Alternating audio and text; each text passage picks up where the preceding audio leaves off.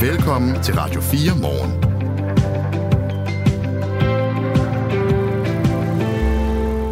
Vores øh, moderate udenrigsminister Lars Løkke Rasmussen, han besøgte Jerusalem i Israel i går. Der talte han med repræsentanter fra både Israel og øh, det palæstinensiske selvstyre.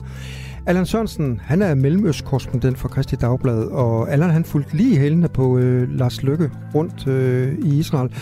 Og øh, Allan Sørensen, han er så med på linjen, når klokken den bliver halv ni, og så fortæller han os, hvad der kom ud af det her møde. Den tilspidsede situation mellem øh, Israel og de palæstinensiske selvstyreområder kommer også til at være emnet om et øjeblik. Mere med sådan et øh, dialogfokus. Dialogkaffe, faktisk. Så kan det være, du kan regne ud, hvem vi skal tale med. Øh, vi kommer også til at se nærmere på det faktum, at Island de seneste par uger er blevet ramt af 23.000 jordskælv. 23.000 jordskælv. Det er med mange. Det er virkelig mange. Og så er der også en vulkan, der spørger i baggrunden. Ja, der er mange ting, der spørger, som du kan få kastet noget lys over om cirka 12-13 minutter, når vi taler med en forsker ved Institut for Geoscience om den her situation omkring Island. Man har jo tidligere oplevet, at hele den nordeuropæiske flytrafik blev lagt ned, da første asken øh, røg op i atmosfæren på de kanter. Det er noget af det, vi har at byde på i den her jeg skulle lige til at kalde det en time, men der er faktisk kun 53 et halvt minut til klokken slår 9. Jeg hedder Kasper Harbo. Der skal udfylde dem. Det ja. er altså Kasper Harbo og Claus Andersen. Ja, godmorgen. Det. Godmorgen. Det her er Radio 4 morgen. I dag bliver der uddelt en pris, der peger direkte ned i krigen i Gaza. I en vestforstand, fordi det er Bent Melchior-prisen, opkaldt efter den afdøde overrabiner. Og så bliver den overragt af den muslimske debattør og brobygger Øslem Sekic. Hun har jo gjort øh, fænomenet dialogkaffe kendt i Danmark. Altså et møde mellem mennesker, der er fundamentalt uenige. Og der skal virkelig meget kaffe på kanden lige nu, fordi der er ikke nogen spor frugtbar dialog mellem palæstinenser og jøder, hverken i Mellemøsten eller i Danmark. Godmorgen, Øslem Tekic. Godmorgen. Vi kan garanteret ikke lokke dig til at, at fortælle, hvem der skal vinde den pris der, men det er egentlig også bare et anslag til at tale om den øh, dialogsituation, der er lige nu. Hvordan oplever du den? Altså, den er ikke så meget til stede, øh, dialogen. Altså, lige nu er fronterne jo trukket ret hårdt op, og rigtig mange er meget optaget af skyldspørgsmålet, altså, og hvem man holder med. Øh, altså, som om krigen og de ødelæggelser og civile tab skulle være en del af en fodboldskamp med en vinder og en taber. Øhm, og, øh, og det andet er jo også rigtig mange jødiske medborgere i Danmark, også i Europa, oplever en stigende antisemitisme. Øhm, altså bare så sent som øh, i går, der efterlyste jeg i at melde overrabiner, som også er min formand i bestyrelsen i Brobyggerne, sin overfaldsmand, øh, som havde spyttet på ham og skubbet øh, skubbet ham i, øh, øh, ved en togstation. Og, øh, og det er jo frygteligt, når sådan noget sker. Samtidig med på den anden side har du nogle palæstinenser, der føler enorm afmagt øh, på grund af, at de mister familiemedlemmer. Så situationen er utrolig alvorlig, og alt det mig og Bent Melcher i sin tid bygget op, Altså, det er simpelthen så trist at se. Der kan jeg også bare se, at grøften bliver dybere. Alt det, vi har bygget op, forsvinder også stille og roligt. Dialogen mellem jøder og muslimer har jo været iskold øh, på nogle punkter i, i rigtig mange år, særligt omkring spørgsmålet omkring øh, Israel. Ikke desto mindre er det jo også en, en ting, der handler om mere regulær krig, end det egentlig handler om religion lige det her. Men hvordan oplever du også som muslim, at, at det her det bliver til et religionsspørgsmål? Jamen, jeg ved ikke, om jeg oplever det som et religionsspørgsmål. Jeg oplever det mere som en krig. Altså, og jeg er ikke enig i, at dialogen i Danmark mellem muslimer og jøder har været rigtig kompliceret de sidste mange år. Vi har, vi har altså oplevet det modsatte, at muslimske og ikke-muslimske friskoler vil gerne mødes på tværs. Vi har lavet en masse religiøst tværpolitisk samarbejde i forhold til koshermad, halvhalmad, drengeomskæring, religiøse ritualer. Så der har været virkelig et tæt samarbejde. Øh, det, der sker i øjeblikket, det er simpelthen krigen, som er så langt væk, rykker sig tæt på. Og mange øh, siger jo i Danmark meget naivt, at det skal man lade være med. Man skal lade være med at eksportere de her krige til Danmark. Men det er jo nemt nok at sige fra dem, der ikke har familiemedlemmer der dør. Det er nemt nok at sige dem, der ikke har familiemedlemmer, der kæmper ved fronten. Så selvfølgelig rykker den tæt på. Øh, og det, og, og så, sådan er det altid, når der er krig og terror, så er der jo nogen, der også udnytter det og bruger det til at øh, grave krøfterne dybere. Og det er også det, vi oplever. Der er skoler, der ringer til os og siger, hvordan skal jeg tage sådan den her samtale i skolegården? Fordi selv ned på børneniveau har den her racisme havde ligesom sivet ned til. Og det er faktisk ret alvorligt. Vi taler med Øslem Sekic, der jo har stiftet organisationen Brobyggerne og generalsekretær der, også kendt fra sin tid i Folketinget, hvor hun også oplevede øh, den her sådan lidt grove, filterløse debat, som særligt på sociale medier kan tage overhånd. Og ud af det voksede altså fænomenet dialogkaffe. Vores øh, lytter Ahmed, han har skrevet til os, der er ikke meget kaffe på kanden hos ham. Han skriver, I er så uvidende. I er nødt til at skille jøder og israelere ad, skriver Ahmed. Og det er fordi, jeg har talt det, om det her som en... Ja, du må gerne svare. Jamen det, men det har han også ret i, faktisk. Ahmed har ret i, at, der, at man er også nødt til at adskille. Altså, hvad, fordi hvis alle gjorde det, som Ahmed siger, så var der måske også mindre had. Fordi den danske jøde, der bor i Danmark, som er dansker, har boet her igennem 400 år, flere generationer, som ikke er en aktiv del af krigen, som kigger på det, ligesom os alle andre, og selvfølgelig nogle er jo mere engageret og involveret, fordi de har familiemedlemmer dernede. Det er jo en ret stor forskel end den israeler, der bor i Israel. Og det er derfor, jeg synes, nogle gange har vi også en tendens til at blande altså, hvad, altså, i hvert fald ikke skarpe på, hvad er antisemitisme. Kritik af Israel er for eksempel ikke antisemitisme. Men når man spytter på Jair Melcher, fordi at han har en kibbard på, og fordi han er jød, så er det antisemitisme. Og det er jo også vigtigt at holde sig for øje, at vi ikke på den måde også gør det svært at tale om det, der er så svært i forvejen. Det her med at få en god dialog, det er jo et sted, hvor politikerne nogle gange skal stå gå forrest. Jeg, jeg kunne godt tænke mig at spille et klip for dig, Øslem Sikkert. Det er 34 sekunder. Det er statsminister Mette Frederiksen, som i dagene efter 7. oktober og Hamas-terrorangrebet der, satte en TV2-journalist grundigt på plads. Øh, det var fordi, hun spurgte journalisten, om Mette Frederiksen også ville lægge blomster for de døde på den palæstinensiske side. Og det er 34 sekunders meget dårlig stemning, som vi lige hører her fra TV2. Har du tænkt dig at gøre noget lignende for os at vise sympati over for civilbefolkningen, altså den palæstinensiske civilbefolkning? Øh, jeg må indrømme, at jeg synes, du øh, øh, bidrager til at relativere noget, som ikke er sammenligneligt. Øhm, det er Hamas, en terrororganisation, der angriber et demokratisk land, Israel og Israel har ret til at forsvare sig selv, og det vil betyde nogle ofre. Det tåler ikke nogen sammenligning, og det, at en dansk journalist stiller spørgsmålet, er for mig dybt bekymrende, vil jeg gerne sige, og aldeles historie løst. Har politikerne egentlig et ansvar for, at det her det ikke bliver ligesom en fodboldkamp, hvor man kun kan holde med det indhold? Altså, øh, jeg synes også, at medierne har et ansvar. Det er ikke kun politikerne, fordi det, der sker, hvis man nu skulle se det fra Mette Frederiksens synspunkt, det er et par dage efter, hvor Hamas har lavet et terrorangreb, hvor 1400 mennesker er blevet slagtet. Altså, og, og det er helt vildt voldsomt. Så hun står der og lægger nogle blomster, og på det tidspunkt er krigen slet ikke så voldsom, som den er nu. Og, på, og derfor bliver det jo også sådan lidt, altså, og journalisten gør præcis det, hvem holder man med det, også på den ene og den anden. Og det er lige det, jeg, jeg, jeg opponerer imod. Og på den anden side kunne man også sige, Mette Frederiksen kunne måske også komme ud over den her kritik ved at være mere samlende og kunne sige, at det er jo forfærdeligt, det der er sket i Israel, og selvfølgelig er min medfølelse også over for de civile i Palæstina, der mister livet i øjeblikket. Altså, og det, det der med at få nuancerne frem og insistere på ting ikke er sort-hvide, det er noget, vi alle sammen kommer til. Politikerne gør det, journalisterne gør det, naboen gør det, præsten gør det. Men jeg er faktisk ikke enig med dig, Øslem Sekic. Jeg synes, det den journalist her gør, det er, at hun spørger på et tidspunkt, hvor Israel er begyndt at øh, bombe ind i Gaza, og hvor de første grofulde meldinger om civile og billeder af døde børn inden for Gaza er kommet frem.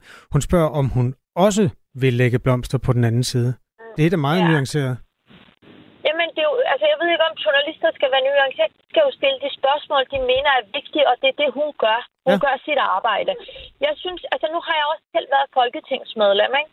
Nogle gange, så synes jeg, det var enormt svært, at øh, hvis man meget nuanceret, fordi hvis nu Mette Frederiksen siger, ja, jeg går også lige over til den palæstinensiske ambassade og lægger nogle blomster, hvad havde så historien været? Politikerne er nogle gange enormt bange for at være nuanceret.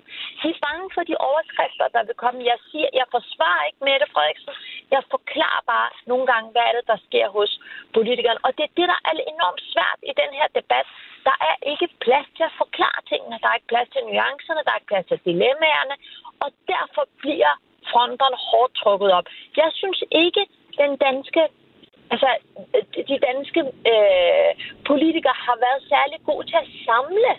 Altså, de har været mere gode til at bruge den her konflikt, også til at splitte, og det er det, der er så ærgerligt, fordi lige nu, hvis, nu, nu ser vi rigtig mange af tingene fra, fra vores jødiske venners øh, side og siger, hvor er det forfærdeligt, alle de ting, de oplever. Nogle gange skal man også sætte sig i en andens stol. Og i det tilfælde er det jo rigtig mange muslimer og palæstinenser, der føler, at deres smerte og sorg er ikke lige så legitim. Mm. Og det er man jo også nødt til at lytte til. Og det betyder jo ikke, at når jeg siger, at palæstinenserne og muslimerne også skal have lov til at sørge og, og være frustreret, at jeg så støtter Hamas. Og det betyder heller ikke, at jeg Øh, øh, støtter øh, bumpningerne af civile, fordi jeg mener, det var en frygtelig terrorangreb, som Hamas begik. Og det, det, det der med, at man ikke kan få lov til at se sagen fra flere sider, det der gør det enormt svært, fordi vi mm. anerkender simpelthen ikke, at der er flere nuancer.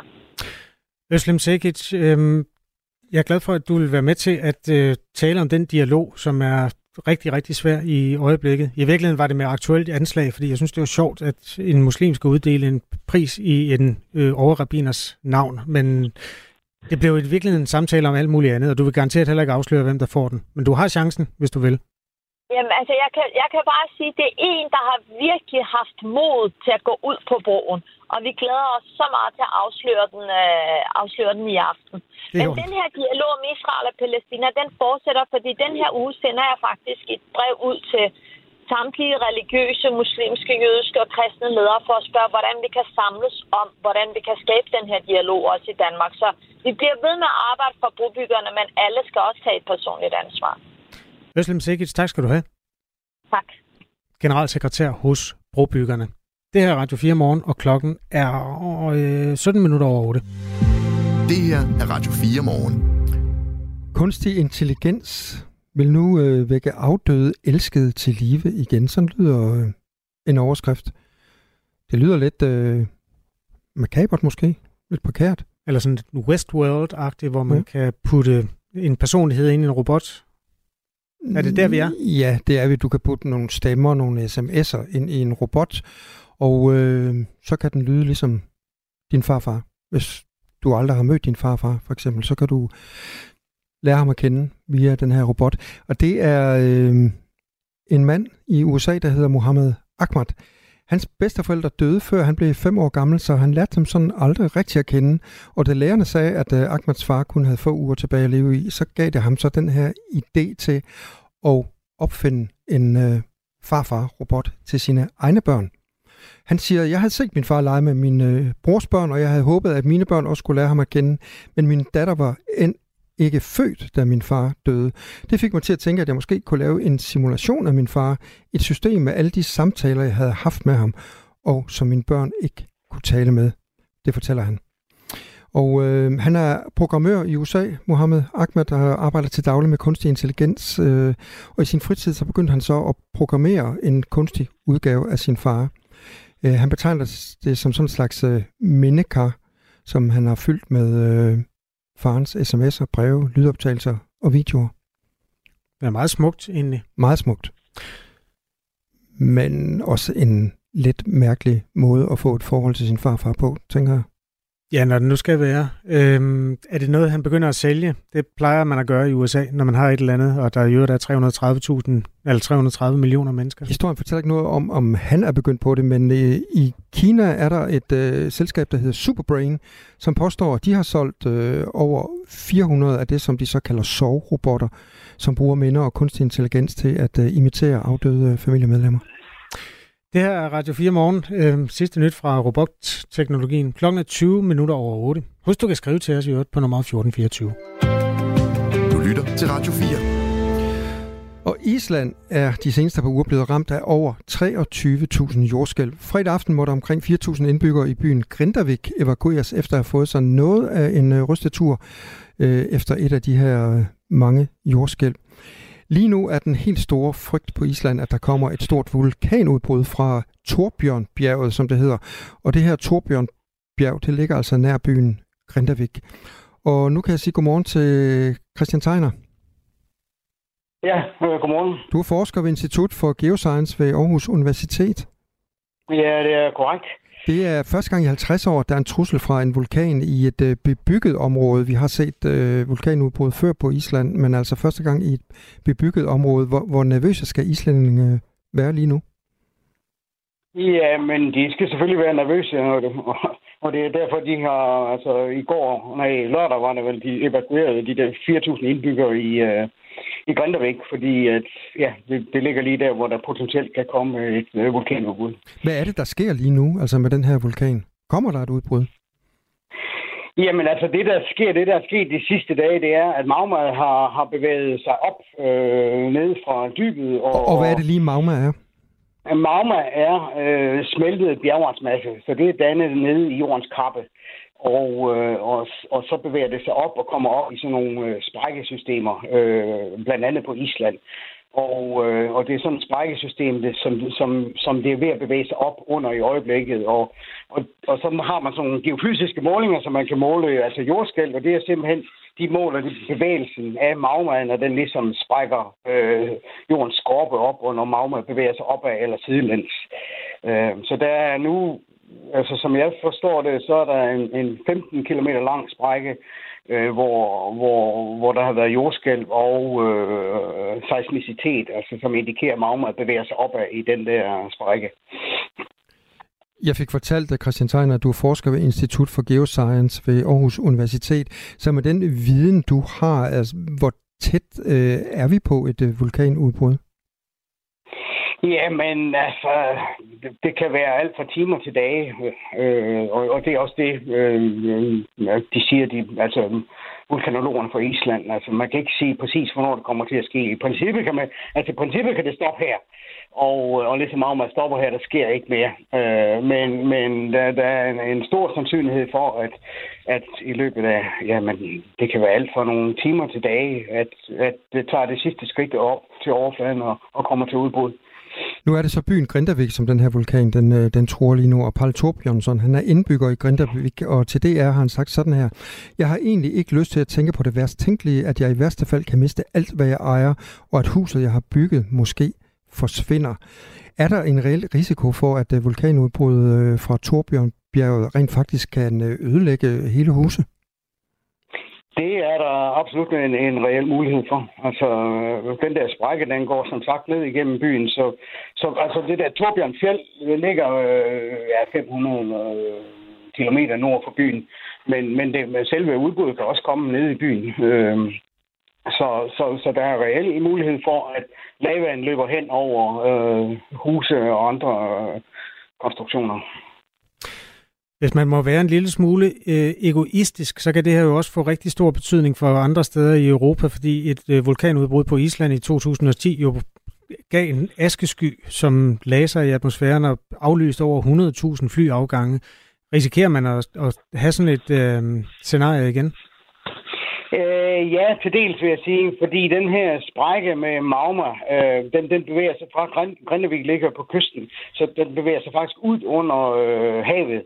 Og hvis, hvis magma kommer op øh, ud under havet, så er det faktisk, altså, så, så reagerer det på havvand, og så det slår ligesom magma i bitte, bitte små stykker, så det, sådan at det i princippet, øh, så, så, så, der kommer en eksplosiv, øh, en, altså et eksplosivt udbrud, øh, og, og det danner så aske og sådan nogle ting. Så, men, men jeg vil tro, at det, øh, altså forudsigelsen er, at det ikke bliver lige så kraftigt et øh, eksplosivt udbrud, som det der var i 2010 i Ærefjell og Men, men, øh, ja, men, men, men det er en reel mulighed også. Når vi nu er i historiebøgerne, så er der også nogle danskere, der husker 1973, hvor en øh, øen her i Mage, sådan udtales det vist, øh, blev fuldstændig ødelagt af et vulkanudbrud. Simpelthen fordi øh, ja, det, det sprøjtede op, og lavaen bevægede sig hurtigere, end øh, menneskene kunne nå at øh, flygte. Så der var både dødsoffre og selvfølgelig store ødelæggelser. Øhm, er det sådan et scenarie, vi i virkeligheden risikerer at, at tale om igen nu? Øh, ja, i princippet, i, i princippet, fordi det var det sidste udbud på Island, hvor det har ligesom har været i et, i et bebygget, beboet område. Så, øh, så, så, så, så, så det kan være noget i den stil, der sker igen. Men altså nu er man, nu, altså nu, og det er jo derfor, at man har evakueret alle indbyggerne i, øh, i Grindavik. Det er og, og, og ja, jeg tror ikke, der er andre, der bor langs den der strækkezone der. Okay. Så, så, så man har ligesom øh, taget, taget den risiko ud, at der er nogen, der, der bliver øh, ligesom fanget af lavaen. Christian Tegner, forsker ved Institut for Geoscience ved Aarhus Universitet. Tak fordi du var med her til morgen. Ja, velkommen. Klokken er fire minutter i halv ni. Radio 4. Ikke så forudsigeligt. De unge har slået en rekord, som måske ikke øh, er i virkeligheden så fed at slå, fordi ligesom sidste år, så slår de unge 22 rekord i antal klamydia-tilfælde. Det viser tal fra Statens Serum Institut i en ny rapport øh, fra Sex og Samfund. Helt konkret så er det unge i aldersgruppen 15-29 år, som slår øh, deres egen rekord med over 35.000 påviste øh, klamydia-tests. Maria Lindhardt, øh, hun er politisk chef i Sex og Samfund, og hun siger, at en af årsagen til, at øh, de unge mennesker i større grad øh, fokuserer øh, på at beskytte sig mod at øh, blive gravide. Så det gør altså, at øh, de er mindre fokuseret eller opmærksom på øh, at få klamydia for eksempel.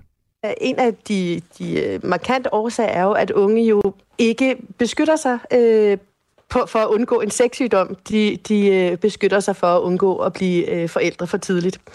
Øh, og der kan man sige, der er der jo alle mulige andre, øh, mere eller mindre øh, gode metoder at, øh, at trække på i dag. Blandt andet øh, p-pillen, øh, der, er, øh, øh, der er apps, som mange af de unge piger øh, er blevet rigtig glade for at bruge, hvor man ligesom kan styre sin, eller man kan se, hvor det er mere eller mindre farligt, og, eller øh, usikkert at, øh, ja. at have sex. Øhm, og så er der altså også det her med at stå af i Roskilde, som vi jo ellers har, ikke har, øh, har, er gået til i rigtig mange år, eller havde behøvet at gå til, men det er faktisk også blevet populært igen. Så der er blevet alt for meget øh, konkurrence kon- til kondomet, øhm, og det er jo rigtig, rigtig ærgerligt, fordi hvis man vil undgå både at gravid og blive øh, syg med en kønssygdom, så er det altså kondomet, der er den eneste vej frem. Og samtidig så siger Maria Lindhardt, at øh, kondomet stadig er en normal del af sexakten øh, blandt de unge mennesker. Det kan være svært i øjeblikket, at man trækker et kondom frem og skal have den her øh, interaktion, som, som øh, ingen af parterne måske synes er særlig fed. Så vi har en, øh, en opgave i dels at få det ligesom normaliseret, så det ikke bliver øh, så, så, øh, så svært. Øh, og så skal unge generelt have mere viden om, hvad, hvad kønssygdomme, hvad klamydia er, hvordan det smitter og hvor farligt det rent faktisk kan være. Mm. Og at kondomet ligesom er den eneste garant for, at man ikke øh, ender med en, øh, en kønssygdom. Og som nævnt, så er problemet med klamydia i den yngre befolkningsgruppe ikke et helt nyt problem. Sundhedsstyrelsen har i mange år haft fokus på problemet gennem oplysningskampagner, blandt andet øh, gennem først med brug kondom fra 2007, og øh, kun med kondom, en kampagne fra 2013, og den blev så ændret til Pas på hinanden i 2016. Men på trods af de her tre kampagner, så er tallet for flest klamydia-tilfælde sidste år det højeste nogensinde. Og der skal mere end bare oplysningskampagner til at forvente den her udvikling, det siger Maria Lindhardt, der er politisk chef ved øh, Sex og Samfund. Men det kræver en fælles indsats, hvis vi skal få knækket den her kurve. Altså vi, nu, vi laver jo hjemmetest for eksempel hos Sex og Samfund, som vi betyder, øh, tilbyder gratis, hvor man kan gå ind og blive testet for klamydia og gonoré, som kan bestilles online, og hvor man kan modtage svaret på sms. Det så vi jo meget gerne meget mere udbredt, fordi vi ved jo, at eksempelvis unge mænd, som, øh, som jo er dem, som ligger øh, allersværest i den her undersøgelse, de går ikke til lægen, og de bliver ikke undersøgt. Og derfor er der jo også den her kæmpe, kæmpe store øh, forskel mellem unge piger og unge mænd i, i de her tal. Og når vi taler så meget om de unge mennesker, så er det fordi, at de 15-29-årige, de udgør 86 procent af alle klamydia-tilfælde i Danmark, og det var i 2022. I går skete der noget, der ikke er sket hele den her sæson i Superligaen. Hvidovre vandt en fodboldkamp. Det gjorde de over OB. Og sportschefen i Hvidovre, han hedder Peter Lassen. Han har siddet op til klokken halv fem for med at drukke rødvin og set kampen en gang til. Og vi ringer til ham klokken kvart i ni og siger godmorgen og tillykke. Lige nu er den halv ni. Nu er der nyheder på Radio 4. Danske jøders sikkerhed har regeringens højeste prioritet, og derfor har regeringen bedt politiet om en redegørelse af sager om billigelse af terror. Det udtaler justitsminister Peter Hummelgaard.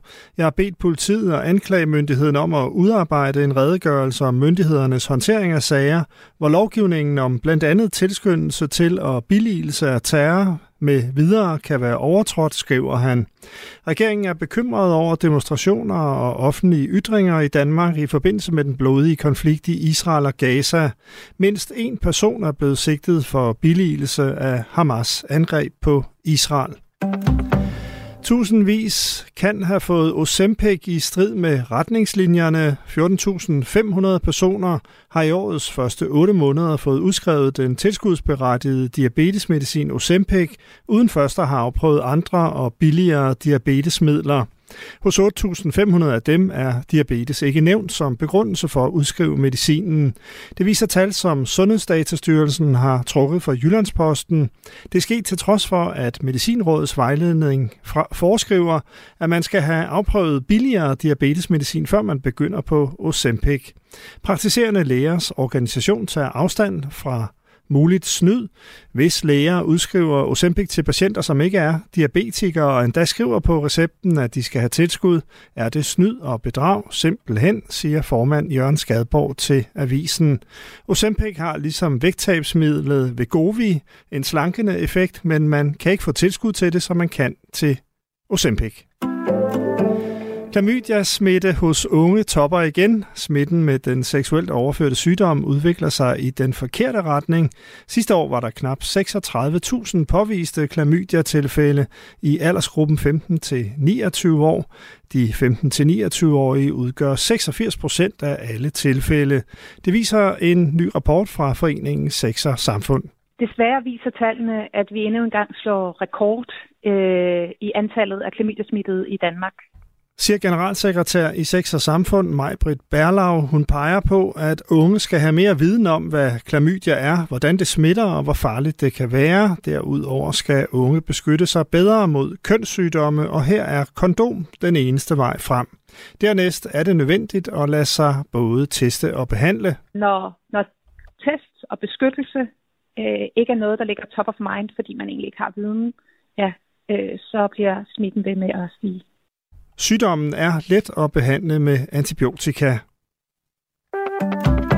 Ukraine har afværget 24 russiske angreb det seneste døgn. Det hævder generalstaben for Ukraines væbnede styrker. I alt skulle 69 militære sammenstød have fundet sted i løbet af de seneste 24 timer. Herunder 34 luftangreb og 7 missilangreb lyder det.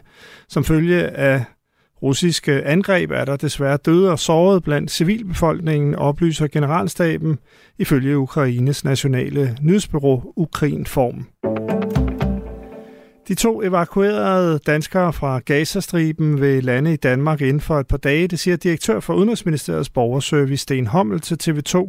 Han ved ikke, hvornår de tre resterende på evakueringslisten kan komme ud af Gaza kan faktisk ikke rigtig øh, øh, komme dybere ind i det, og vi ved det faktisk heller ikke rigtig præcis. Øh, men de fem, øh, de er valgt ud, øh, efter vi har spillet ind, og så er der forskellige årsager til, at ikke alle kan nå frem til grænsen. Flere selskaber sælger nu sovrobotter, der imiterer afdøde, og som de efterladte kan tale med. Potentialet er skræmmende, siger sovforskere. Og den historie må vi vente med til klokken 9, fordi jeg har faktisk ikke mere tid, ser jeg nu. Nej, det synes jeg er rigtigt. jeg har du har ikke fået ud på i dag, eller Nej, jo, det har jeg, men øh, det er en tanketorsk. Jeg har lagt øh, fem minutters nyheder ind, og jeg har jo kun fire, så... Det er faktisk rigtigt. Så jeg kan lige, skal jeg lige give dig vejret også? Nej, men jeg har selv en vejrudsigt her. Jeg kan bare tage den. Smut du ud og øh, trække uret op, ikke? jo, tak. Øh, jeg kan fortælle, at øh, i dag der kommer der kølig luft med spredte byer, som ligger over Danmark. Øh, der er lavtryk, der bevæger sig hen over den nordlige del af England. Og gud, det er en rimelig stor linje, vi har her. Nå, det bliver gråvejr ligesom i går. Mellem 5 og 8 grader eller sådan noget. Klokken er 8.35. Jeg hedder Kasper Harbo. Og du hedder Claus Andersen. Ja, det gør jeg. Det her er Radio 4 morgen. Og hvis ikke du gider at være journalist en eller anden dag, skal du i hvert fald ikke være meteorolog. Nej. Nej. Udenrigsminister Lars Løkke Rasmussen var i går på besøg i Jerusalem i Israel. Under sit besøg holdt han møde med repræsentanter for både Israel og det palæstinensiske selvstyre. Godmorgen, Allan Sørensen. Godmorgen. Du er mellemøstkorrespondent for Kristelig Dagblad og fulgte med Lykke rundt øh, i Jerusalem. Sådan lige øh, ganske kort, hvad var formålet med Lykkes øh, visit til Israel? Ifølge hans egen hans eget udsagn, så var det øh, først og fremmest at vise solidaritet med Israel øh, på grund af det angreb, der fandt sted den øh, 7. oktober, altså Hamas' angreb mod Israel. Det var det første, han nævnte efter mødet med den israelske udenrigsminister. Altså et solidaritets, øh, en solidaritetserklæring øh, over for, for Israel fra Danmark. Og så var det også... Øhm, øh, så handlede besøget også om at og, og ligesom markere sig, altså fra EU's side, fra Danmarks side, i øh, forsøget på at, at skabe en, en, en forbedret humanitær situation i Gaza. Altså ikke opfordre til en våbenhvile, men at forbedre øh, den humanitære situation i form af, af det, som Lars Lykke han selv siger, eller han selv kalder for øh, humanitære pauser, altså hvor Israel holder op med at, at angribe, og så kommer der øh, humanitær hjælp ind. Hvordan slap han så afsted med det, Lykke? Nu fik jeg jo så sagt, at du stod på sidelinjen. Ja, men altså, han, han, øh, han, han gjorde det meget klart, at, øh, at, at Danmark ikke er interesseret i en våbenhvile, og han blev også spurgt om, øh, også, også fra mig og også fra flere af kollegerne, øh, hvor lang snor øh, både Danmark og EU er villige til at give øh, Israel. Altså fordi vi jo ser øh, enorme dødstal, eller vi hører om enorme dødstal i øjeblikket øh, fra Gaza, og der er en, en humanitær, en eskalerende humanitær, humanitær krise inde i Gaza.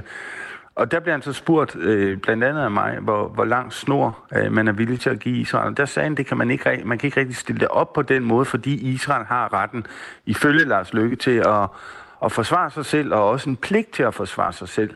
Øh, og det tolker jeg som en, øh, altså både en dansk, men også en bredere europæisk øh, indstilling over for konflikten, hvor man øh, lader Israel øh, blive ved med at, at, at angribe i Gaza, men hvor man samtidig så forsøger at, at lægge pres og forbedre den, den humanitære øh, situation, altså i form af felthospitaler, i form af øget øh, humanitær hjælp ind over grænsen øh, fra Ægypten til Gaza. Under sit besøg så mødtes Lars Løkke Rasmussen øh, med Israels udenrigsminister øh, Eli Cohen og med premierministeren i det palæstinensiske selvstyres regering, Mohammed Sataye. Det er første gang, at en repræsentant fra den danske regering besøger Israel og Palæstina efter terrorangrebet den 7. oktober. Ifølge Udenrigsministeriet er det også første ministerbesøg fra et øh, nordisk land. Jeg taler med Allan Sørensen, der er mellemøstkorrespondent for Kristelig Dagblad og altså var med Løkke rundt i, i, i Jerusalem. Så øh, Allan Sørensen, hvordan forholder Lars Lykke sig til, til spørgsmålet om en uh, egentlig våbenhvile? Altså ikke bare de her humanitære pauser, men en uh, egentlig våbenhvile? Jamen der sagde han, at uh, tiden ikke er moden uh, i øjeblikket, fordi, og det, det stod han fast på, at, at uh, Hamas, ligesom Israel siger det, skal nedkæmpes og bør nedkæmpes. Og der, uh, det, det vil man så give Israel uh, tiden til. Uh, og det, det var egentlig, der var han meget klar i mailen, øh, og, og, og sagde netop, at, at tiden ikke er moden til en, en våbenhvile, fordi en våbenhvile betyder, at man øh, simpelthen indstiller angrebene, altså fra begge sider, både fra Hamas' side og fra Israels side. Og en våbenhvile på nuværende tidspunkt vil betyde, at Hamas ikke bliver knækket, Hamas ikke bliver nedkæmpet.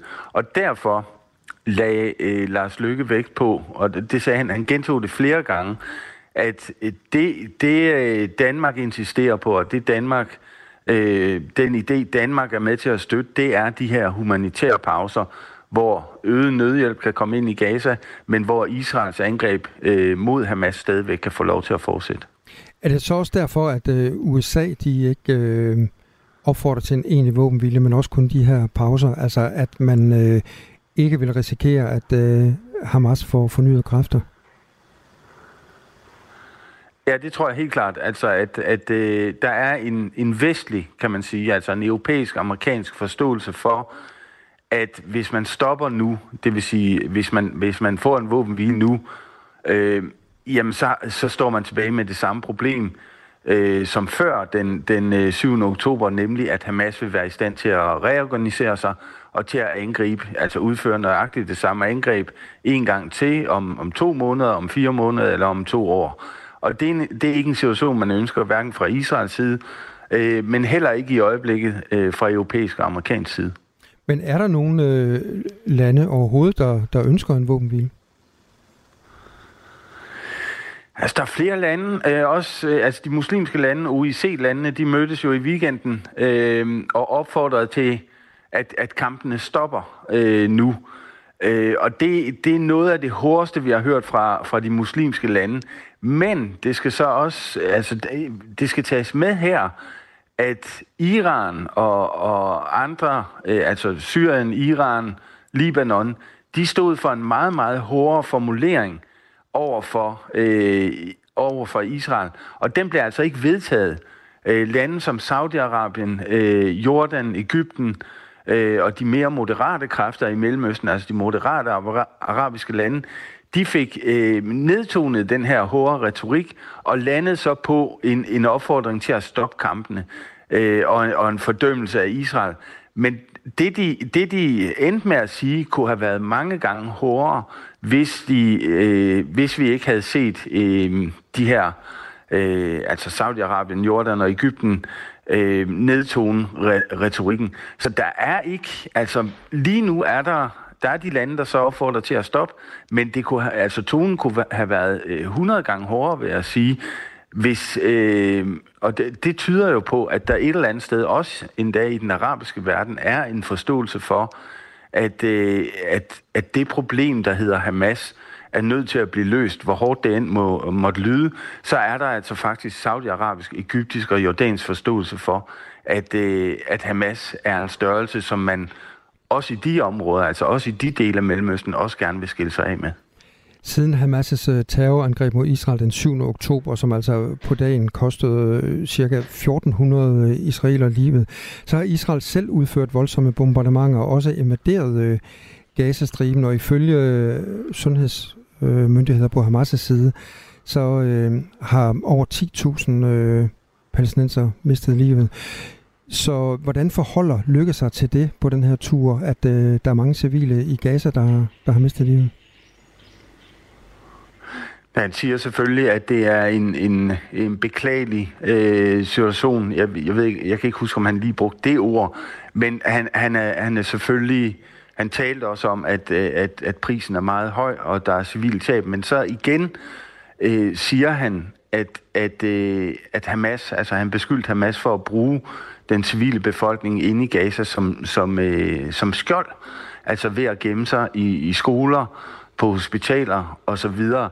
Så han gjorde egentlig meget ud af at, at lægge øh, ansvaret, at placere ansvaret på Hamas' skuldre. Altså det var Hamas, der startede det her. Nu svarer Israel igen, og Hamas gemmer sig nu blandt de, de civile for at få flest mulige øh, civile ofre. Han sagde, at Hamas ikke er, altså Hamas har overhovedet ikke været interesseret i at, at regere øh, øh, Gazastriben, øh, altså som, som en fungerende regering. Man har bare øh, brugt civilbefolkningen gang på gang i tidligere kriser og gør det nu igen. Øh, og hvor de høje civile øh, tab, de egentlig er i Hamas' favør, fordi det er med til at øge det internationale pres øh, på Israel. Så jo flere, jo, jo flere døde øh, civile, jo mere pres øh, på Israel, og det, det spiller sig i Hamas' favør. Det var den form for argumentation, øh, Lars Lykke han brugte i går. Hvis vi så lige runder af med at, at kigge på betydningen af udenrigsminister Lars Løkke Rasmussens besøg i øh, Israel og, og Jerusalem. Hvor vigtigt er det så for Danmark, at, øh, at han er i Israel lige nu? Det er selvfølgelig vigtigt at øh, for Danmark, øh, fordi de danske eller de europæiske udenrigsminister, de mødes også i dag blandt andet for at tale om, om Gaza øh, og andre emner som Armenien og andre konflikter, Ukraine.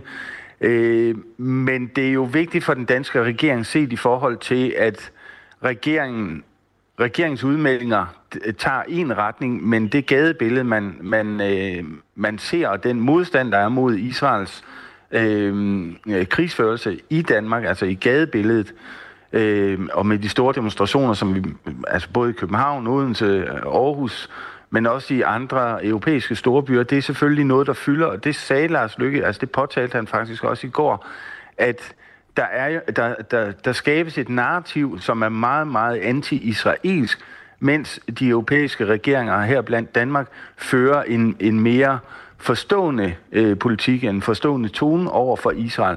Og der talte han om, at, at det er det er måske der, der skal, øh, altså kampen skal sættes ind, og man skal øh, prøve på at skabe øh, noget, noget mere forståelse mellem gadeplan og så de, øh, den forståelse, mange europæiske regeringer har over for Israel i øjeblikket. Sådan sagde Allas, øh, Allan Sørensen, der er mellemøst-korrespondent for Christi Dagblad. Tak skal du have, Allan, for at være med her til morgen igen. Det, det var så lidt. Du lytter til Radio 4. Måske fordi du ikke allerede har bestemt dig for, hvad du mener om alting. Radio 4. Ikke så forudsigeligt. Vi vender os lige mod fodbolden. Den øh, hjemlige fodbold fik nemlig en usædvanlig øh, aktør på sejrskamlen i går. Hvidovre IF fik sin første sejr siden oprykningen til Superligaen, da det lykkedes at vinde 2-0 over OB, ovenikøbet på udebane i Odense.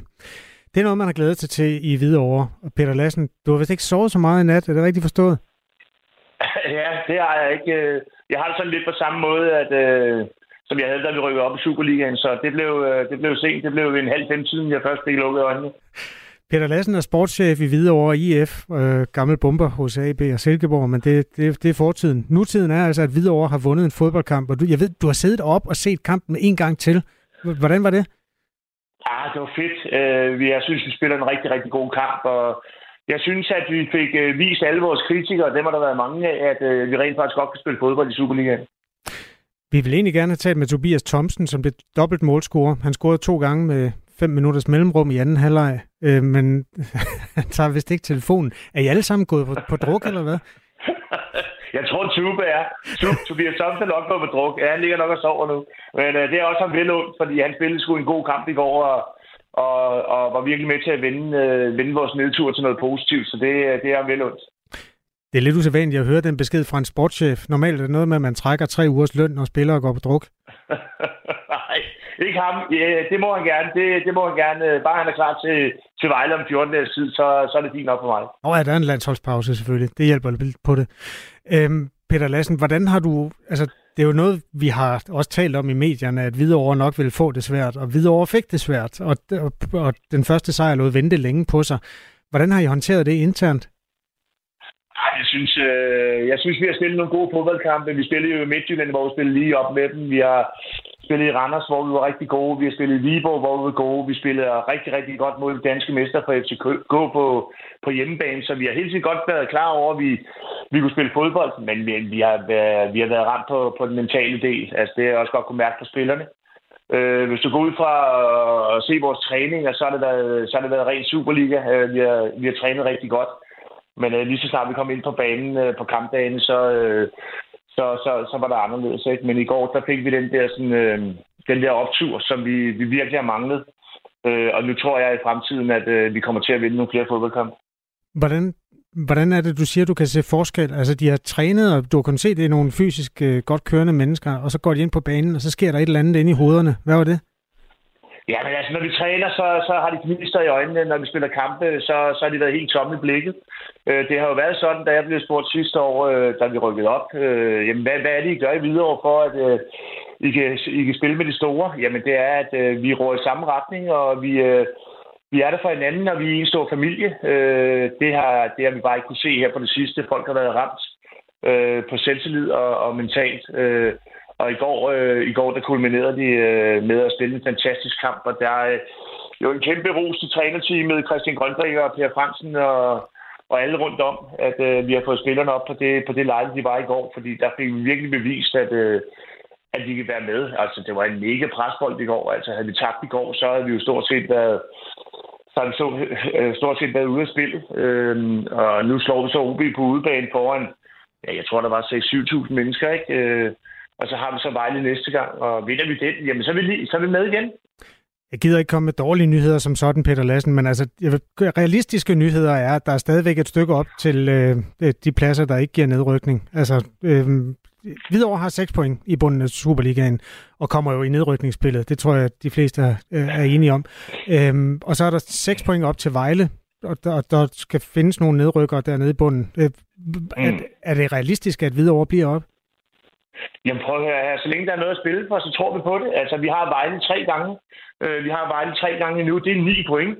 Og i min hovedregning, så er vi tre point foran den, når vi slår dem tre gange. Ja. Øh, og så har, vi, så har vi så vores direkte modstandere i OB, har vi, øh, har vi to gange nu. Øh, vi har Randers, øh, tror jeg, øh, to gange, og vi har... Ja, vi har dem, vi, vi skal kæmpe med. Dem har, vi, øh, dem har vi nogle kampe, så det, det er helt op til os selv. Altså, det er de rigtige kampe, vi skal møde. Øh, det, det er de rigtige kampe, vi skal spille. Og, og slår vi Vejle i den næste kamp, så har vi Brøndby den sidste. Den kan man så sige, den er sådan lidt lidt gratis. Øh, ikke det, at sagt, at vi ikke gerne vil slå dem. Det vil vi rigtig gerne. Men øh, jeg tror, at øh, nu fik vi vist, at vi godt kan.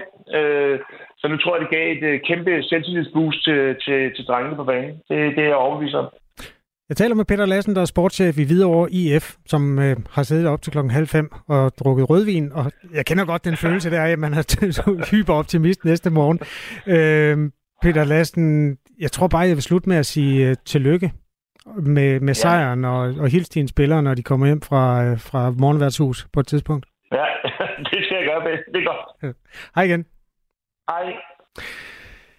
Ja, det er vel bare det, der er at sige, er det ikke? Jo, det er det. Jeg sad og blev lidt småprovokeret over, at han bare tror, at han kan løbe Vejle over på den måde. Altså, jeg er jo stor Vejle-fan, og man går tager ikke bare lige til Nørreskoven og slår Vejle. Nej, okay, men det må du lige fortælle ham en anden gang. Ja. Vi ringer tilbage, når øh, Hvidovre og Vejle har spillet næste gang. Klokken er 8 minutter i 9. Du hører øh, Radio 4 morgen, og Jesper han har lige skrevet, der er lige kommet en sms. Der er faktisk kommet flere. Vi tager lige dem. Stort tillykke til Hvidovre. Odense, står der til sidst. Altså, det er en mand fra Odense. Ja, og så OB har skuffet hele året. Det er den samme mand. Ja, fordi OB plejer, OB plejer at være nummer 8 i Superligaen, og lige pt. ligger de nummer 10. Det var stort anlagt. De har købt simpelthen så mange spillere, eller hentet nogle ja, af dem. de har lige fyret deres træner. Det gik så ikke så godt at få en ny indover. Nej, men altså ham, der blev fyret, han... Øh, hvad skal man sige, han var jo indbegrebet af den sæson, som var lidt underlig. Ja, det er rigtigt. Fordi man også i den sportslige ledelse har hentet simpelthen så mange ubekendte spillere, og man har nok tænkt, at hvis bare en eller to af dem viste sig at være den nye Messi, så skulle det nok gå, men det var de så ikke. Nogle af dem. Øh, kan du ikke spørge ham, om Hvidovre er en gammel storklub? Er det noget, man arbejder imod, eller ved man, at det løb er kørt for mange år siden, spørger vores Jesper. Jamen, det kan vi to svare på. Hvidovre er der en gammel storklub. Det er bare mange år siden. Ja, danske mester i 80 eller 81. Ja, og mange 80, andre. Faktisk, det var. Ja, så noget ved vi, Claus. Vi ved ikke, hvem der vandt sidste år, men vi ved... Klokken er 7 minutter i 7 nu. Nej, 7 minutter i 9, for himlens skyld. Du lytter til Radio 4 morgen.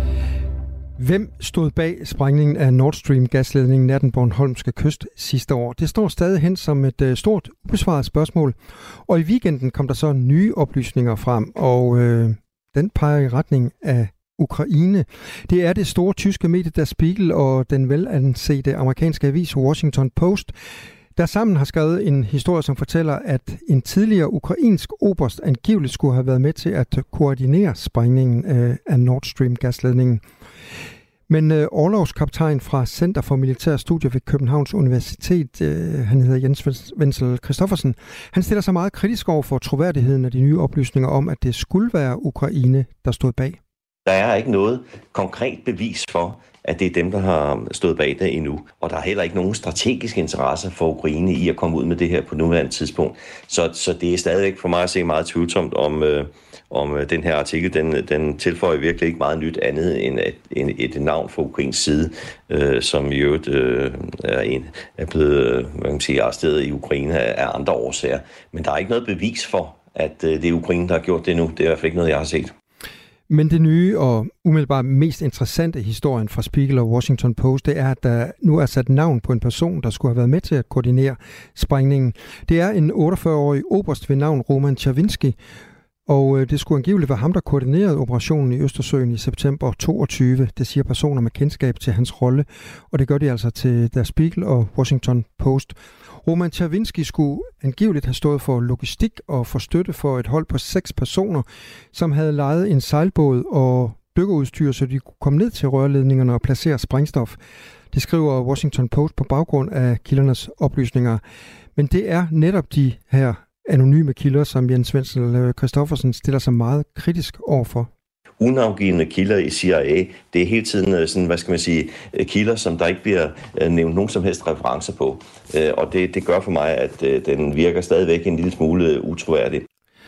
Ham her, Roman Chavinsky, han bliver kædet sammen med en lystjagt ved navn Andromeda, der er at den tyske forbundsanklagemyndighed er mistænkt for at være benyttet til at transportere sprængstoffer til gerningsstedet. Den her båd, øh, Andromeda, den blev beslaglagt i januar, og der blev fundet spor af sprængstoffer. Og det er altså den her båd, som øh, Oberst Roman Tjavinski nu kædede sammen med. Men overlovskaptajn øh, fra Center for Militær Studier ved Københavns Universitet, øh, Jens Wenzel Christoffersen, han mener, at det stadig er alt for mange ubekendte, før det kan anses for et øh, sandsynligt scenarie. Indtil vi har fået sådan en eller anden form for bevis for, at det, det godt kan lade sig gøre, så tror jeg heller ikke på det, og jeg tror stadigvæk fortsat ikke på, at det er den her jagt, som har har været involveret, men, men, øh, men jeg kan jo blive øh, skamligt belært om noget andet. Øh, så derfor så er det, det, det er spændende at, at, at følge, og, og, og det er klart, at, øh, at det har stadigvæk offentlighedens store interesse, men så længe vi ikke har det, den rygende pistol, øh, som jeg har sagt før, så, øh, så, så tror jeg simpelthen ikke øh, på det her.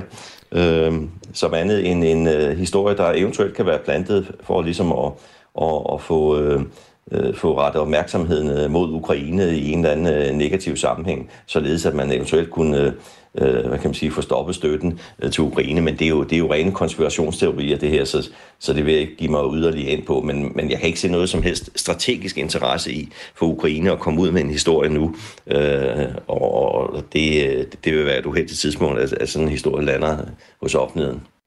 Og via sin advokat så afviser Oberst Roman Tjavinska der også alle anklager om at have stået bag øh, sprængningen af Nord Stream gasledningen.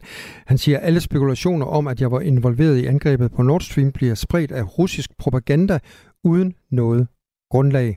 Men øh, Jens Wenzel Christoffersen, øh, han føler sig ikke overbevist om, at de her nye oplysninger, der er kommet frem i deres Spiegel og Washington Post, at de er korrekte. Han efterlyser til gengæld, øh, at myndighederne i Danmark, Sverige og Tyskland fortæller mere om de undersøgelser, som de har lavet af sprængningen.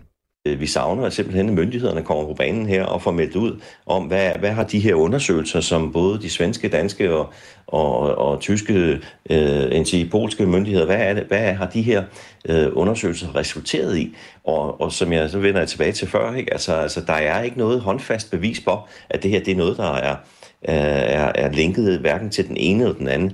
Men det er klart, at øh, det, der jo kan undre, det er jo, hvad de russiske skibe laver ude i så tæt op til sprængningerne. Og de ligger endda øh, der mere end et døgns tid og, og kredser rundt om lige præcis de her sprængninger øh, med, med enheder, som er specialdesignet til at netop kunne lave den her slags, øh, slags hvad skal man sige, operationer. Og derfor så kan det undre, at, øh, at, at der ikke ligesom er, er kommet lidt mere øh, frem øh, i forhold til offentligheden, i forhold til, hvad de her skibe lavede derude i de her dage. Og så kan vi tilføje, at den ukrainske regering slet ikke har kommenteret den her sag endnu. Det er ikke for at være irriterende, Claus, men jeg tror, det hedder Andromeda. Altså sejlbåden? Ja, fordi ja. den er opkaldt efter en kvinde i den græske mytologi, og der er det typisk sådan, at man lægger trykket på den tredje mm, det er sandsynligt. Ja. ja. Og Andromeda var en kvinde, som ja, hun var datter af en konge og så videre, så videre. Og hun blev, blev lænket ved kysten for at blive offret til et havuhyre, der hed Cetus. Men så kom Perseus og reddede hende. Jeg ved ikke, hvorfor jeg fortæller dem. Jamen, du er en sand ekspert i bonusoplysninger, jeg vil med det. Jeg er en sand ekspert i at gå en tur på Wikipedia. Mm. Der er jo også en uh, galakse, der hedder Andromeda-galaksen. Den ved jeg ikke noget om overhovedet. Det vi ved er, at uh, efter nyhederne, der kommer vi en tur ombord i Radio 4 Morgens øh, debatsunivers. Og der skal de se nærmere på de såkaldte posefester. Har du været til posefest? Mm, er det sådan noget med, at man tager øh, en pose med øl med til ja, fest? det er super godt gættet. Ja. Øhm, for altså, det, det er jo angiveligt der, man under voksent opsyn er i stand til at stifte bekendtskab med ansvarlig omgang med alkohol. Øh, subsidieret uansvarlig omgang med alkohol, fordi nogen, det kommer an på, hvor meget der er i posen, kan man sige. Ja, så da jeg var ung, der var det ikke nødvendigt at gemme det i poser, vi tog det bare med. I lommen eller Jeg viftede dem foran øjnene på forældrene. Nå, men øh, der er en venstremand med, der hedder Morten Engård, øh, som har sine holdninger til det her. Og på den anden side af debatskranken står Lene Farley, der er formand i en forening af aktive forældre. Og så er Alkohol og Samfund også med øh, hos Sylvester Guldberg Røn, der løfter debatten. I det her radioprogram, så kommer der øvrigt det røde hjørne senere. Lige nu der er klokken 9. Du har lyttet til en podcast fra Radio 4. Find flere episoder i vores app, eller der, hvor du lytter til podcast. Radio 4. Ikke så forudsigeligt.